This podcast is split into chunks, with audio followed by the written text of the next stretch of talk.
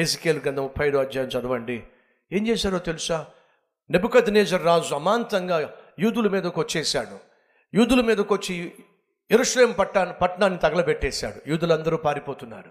అలా పారిపోతున్న సమయంలో నెబుకొద్దునేజుడు సైన్యం అంతా వాళ్ళని పట్టుకొని చంపేయడం మొదలు పెడుతున్నప్పుడు పారిపోతున్న వాళ్ళు ఏ మార్గం గుండా పారిపోతున్నారో ఆ మార్గం దగ్గర ఏదో మీలు వచ్చి కాపు కాసేవాళ్ళు. మీరు పారిపోవడానికి వీల్లేదు. వెళ్ళిపోవడానికి వీల్లేదు. మార్గంలో అడ్డంగా కత్తులు పట్టుకుని నిలబడ్డారు. వచ్చిన వాళ్ళని వచ్చినట్టుగా చంపబడేశారు. లేదా వాళ్ళని పట్టుకొని నెబుకొద్నేజర్ రాజుకు అప్పగించేశారు. ఎంత దుర్మార్గులండి వీళ్ళు. అదే విషయాన్ని ఏహిస్కేలు ప్రస్తావిస్తాడు. మీరు కత్తి చేత నా పిల్లలను చంపించారు చంపడానికి అప్పగించారు. నేను మిమ్మలను విడిచి పెట్టను. చూశాంగా? అడ్రస్ లేకుండా చేస్తాను. అనాథలుగా చేస్తాను దిగంబరులుగా చేస్తాను ప్రజలందరి మధ్య నీచులుగా మిమ్మల్ని చేస్తాను. ఎందుకని? మీరు నా ప్రజలకు చేసింది అది. అబ్రహాము ఒడిలో పెరిగినటువంటి ఏషావు ఏమిటండి దుస్థితి? తమ్ముళ్ళు చెల్లెళ్ళో చక్కని ఆత్మీయ తల్లి ఆత్మీయ తండ్రి ఒడిలో పెట్టుకుని నిన్ను పెంచారు ఆత్మీయ పాఠాలు నీకు నేర్పించారు ఈరోజు నువ్వు చేస్తుంది ఏమిటి ఇక్కడ కూర్చున్న సహోదరుడా సహోదరి నీ తల్లి నీ తండ్రి ప్రార్థనా పరులై ఉండొచ్చు. మందిరానికి నేను రమ్మని అడిగి ఉండొచ్చు. కానీ వారి యొక్క ప్రార్థనలు కానీ వారి యొక్క ఆత్మీయతను కానీ పట్టించుకోక. నువ్వు ఇష్టానుసారంగా జీవిస్తూ వచ్చావు. ఫలితంగా ఈరోజు నీ జీవితానికి నువ్వు శాపంగా తయారయ్యావు. నీ చుట్టూ ఉన్న వారికి ఆయాసకరంగా తయారయ్యావు. ఎటూ కాకుండా నీచునిగా నువ్వు మిగిలిపోతున్నావు. దయచేసి విను ఆనాడు ఏషావు యదోమియుడు అమాలేకీలకు తండ్రి. ఎదోము వంశం ఎంత భయంకరమైందో. దావీదును చంపాలని ప్రయత్నం చేసింది. యూదులను చంపాలని ప్రయత్నం చేసింది. ఏసయ్యను చంపాలని ప్రయత్నం చేసింది. ఇస్రాయేల్ను చంపాలని ప్రయత్నం చేసింది. తీరా ఎవరయ్యా అంటే ఏషావు ఎవరండి? యాకోబు సొంత అన్నయ్య అండి సొంత అన్నయ్యే! తమ్ముడంటే ద్వేషం. తమ్ముని కుటుంబం అంటే ద్వేషం. తమ్ముని వంశం అంటే ద్వేషం. మన మధ్య ఏదో మీరు లేరంటారా? ద్వేషం! మీ అన్నంటే ద్వేషం అక్కంటే ద్వేషం తమ్ముడంటే ద్వేషం చెల్లంటే ద్వేషం తండ్రి అంటే ద్వేషం తల్లి అంటే ద్వేషం. ఏమిటండి ఇది? ఏదోము మనస్తత్వం.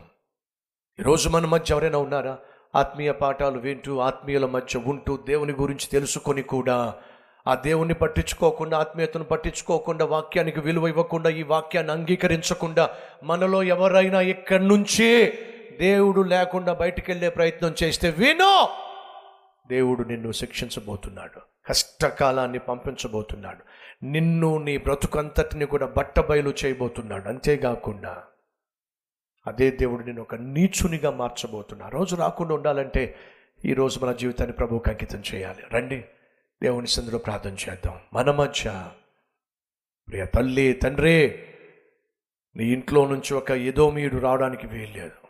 నీ ఇంటిలో నుంచి ఒక అమాలేకీయులు రావడానికి వీల్లేదు. ప్రార్థన చేద్దామా అయ్యా అయ్యా ఒకే ఇంట్లో నుంచి యాకోబ్ వచ్చాడు ఒకే ఇంట్లో నుంచి ఏషావు వచ్చాడు. నా ఇంట్లో ఉన్నటువంటి నా కుమారుడు నా కుమార్తె ఏదో మూలం నా జీవించడానికి వీల్లేదయ్యా.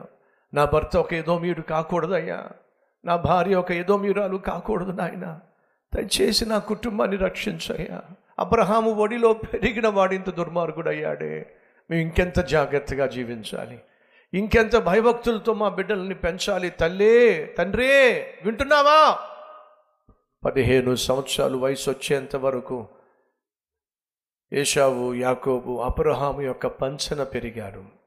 అబ్రహాము కనుచూపుల్లో పెరిగారు. కానీ ఒకడేమో మోసగాడయ్యాడు మరొకడేమో వ్యభిచారి అయ్యాడు. దేవుడు చేసిన వాగ్దానం అబ్రహం పట్ల నీ వంశాన్ని దీవిస్తాను కాబట్టి మోసగాడిని దేవుడు మంచివాడిగా మార్చేశాడు. కారణం యాకోబు పశ్చాత్తాపడ్డాడు. యాకోబు పశ్చాత్తాపడ్డాడు. కాబట్టి ఇస్రాయేలుగా దీవించబడ్డాడు. ఈరోజు పశ్చాత్తాపడదామా? నేను మంచివాడిని కాదు ప్రభువా కానీ పశ్చాత్తాపడుతున్నానయ్యా.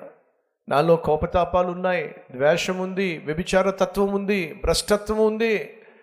అయ్యో నేను ఒక ఎదోమియుడిని కాకూడదు నేను ఒక అమాలేకియుడిని కాకూడదు నేను ఒక అగగియుడిని కాకూడదు. నాయనా నీ రాజ్యానికి హానికరంగా నేను తయారు కాకూడదు. నా తల్లి ఎంత ప్రార్థించిందో నా తండ్రి ఎంత ప్రార్థన చేశాడో. ఆత్మీయ కుటుంబంలో నేను పుట్టి పెరిగాను కానీ ఈరోజు నేను ఆత్మీయ హీనునిగా జీవిస్తున్నాను పాపిష్టివాడిగా జీవిస్తున్నాను. క్షమించు నాయన. ప్రార్థన చేద్దామా? మనవి చేద్దామా? ఈరోజు దేవుడు మాతో సూటిగా మాట్లాడాడు. మా జీవితంలో ఎప్పుడు విననటువంటి ఒక శక్తివంతమైన సందేశాన్ని మేము విన్నాం. ఉన్న ఫలానా మా జీవితాన్ని మా కుటుంబాన్ని మా బిడ్డలను దేవునికి అప్పగిస్తున్నాను. దయచేసి మా కోసం ప్రార్థన చేయండి.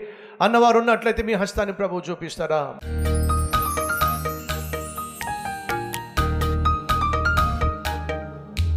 పరిశుద్ధుడు అయిన తండ్రి నాయన మేము చేస్తున్న ప్రార్థన ఆలకించో. అబ్రహాము ఒడిలో పెరిగినటువంటి వాడే. ఆత్మీయత పట్ల శ్రద్ధను చూపించక నీ చిత్తాన్ని గ్రహించక నీ ఉద్దేశాలను పట్టించుకోక భ్రష్టుడైపోయాడే. తన సహోదరుణ్ణే చంపాలి అన్నంత హంతక హంతకునిగా తయారయ్యాడే. అప్పటి నుంచే ఎసయా నువ్వు ఈ భూమి మీద మా రక్షణ కొరకు జన్మించాలి అనుకున్నా సరే అడ్డగించే ప్రయత్నం చేశాడే యదోమియుడైనటువంటి హేరోదో. ఒకసారి సైతానుకు అవకాశం ఇస్తే వాడు ఏ విధంగా ఒక కుటుంబాన్ని ఒక వ్యక్తిని తరతరాలు తరతరాలు తరతరాలు తరతరాలు గడిచిన శపితమైన సంతతినే తయారు చేస్తూ వచ్చాడే. అయ్యా మా సంతతి శపితమైన సంతతిగా ఉండడానికి వీల్లేదయ్యా. నీచమైన స్థితికి రావడానికి వీల్లేదయ్యా. మా బిడ్డలు వారి తర్వాత బిడ్డలు బిడ్డల బిడ్డలు సంతతి సంతతి దిగంబరులుగా జీవించడానికి వీల్లేదు నాయన. అయ్యా మమ్మల్ని క్షమించు నాయనా. మేము చేసిన ప్రతి తప్పును క్షమించండి. మా బిడ్డలు చేసిన తప్పును క్షమించండి. అయ్యా మేము మా బిడ్డలను పెంచవలసిన విధంగా పెంచలేకపోయావేమో.